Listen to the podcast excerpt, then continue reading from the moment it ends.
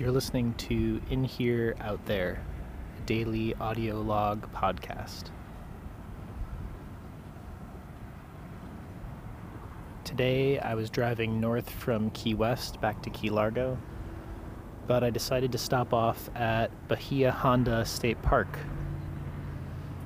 It's um, one of the Key Islands, almost halfway, almost in the middle. It's off the highway and you can probably hear it in the background. But besides the highway noise, the park is the definition of desert island tropical paradise. Crystal clear blue waters, a light cool breeze, warm sun, just a few clouds in the sky. Snorkeling and coral reefs nearby, sailboats in the distance, palm trees, white sand.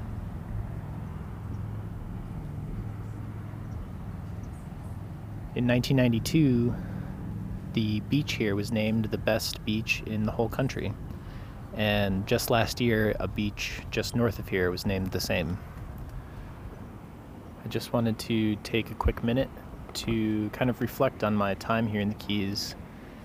It's without a doubt a destination with some of the best weather I've ever experienced in any of my travels. It reminds me of the north beaches of Peru or Southern California, maybe, but there's something about it that just feels more idyllic and tropical and remote, despite all the development.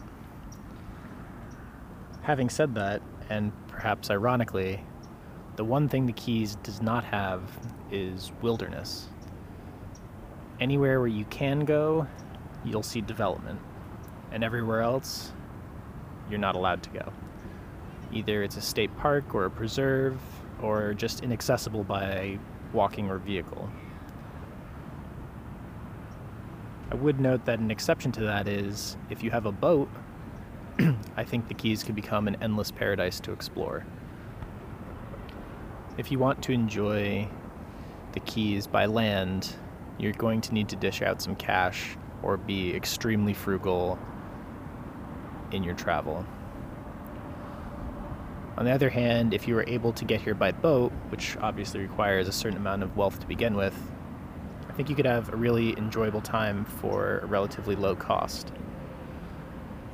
If it was to be done all over again, I think it would be great to see more wilderness, wildlife refuges, parks and natural areas away from the hustle and bustle of city life and restaurants and tourism.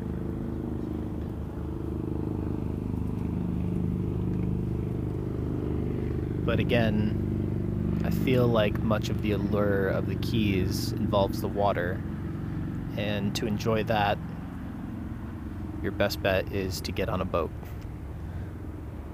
For me personally, living in a place where every day the sun rises and sets at almost the same time, the temperature stays relatively constant, and the water's calm and flat, it can begin to feel a bit claustrophobic.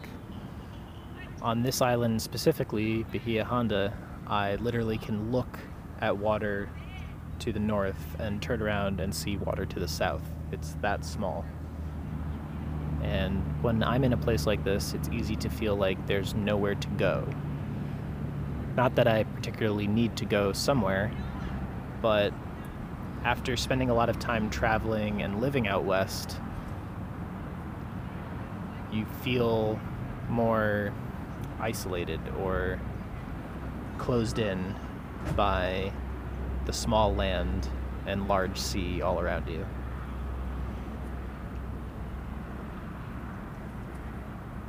I'm going to spend one more night in Key Largo and then wake up early tomorrow and head to the Everglades to drive down Alligator Alley. Uh, it's a park road that goes straight through the center of the park and gets you over to the west coast. Now, the park is closed with the government being shut down currently, but the road should be open. It's a state road, and, and from what I've been told, it's a beautiful tropical drive through a unique and diverse habitat. I've got about an hour till sunset now, so I'm going to get back on the road and get up to Key Largo before dark. But thanks so much for listening.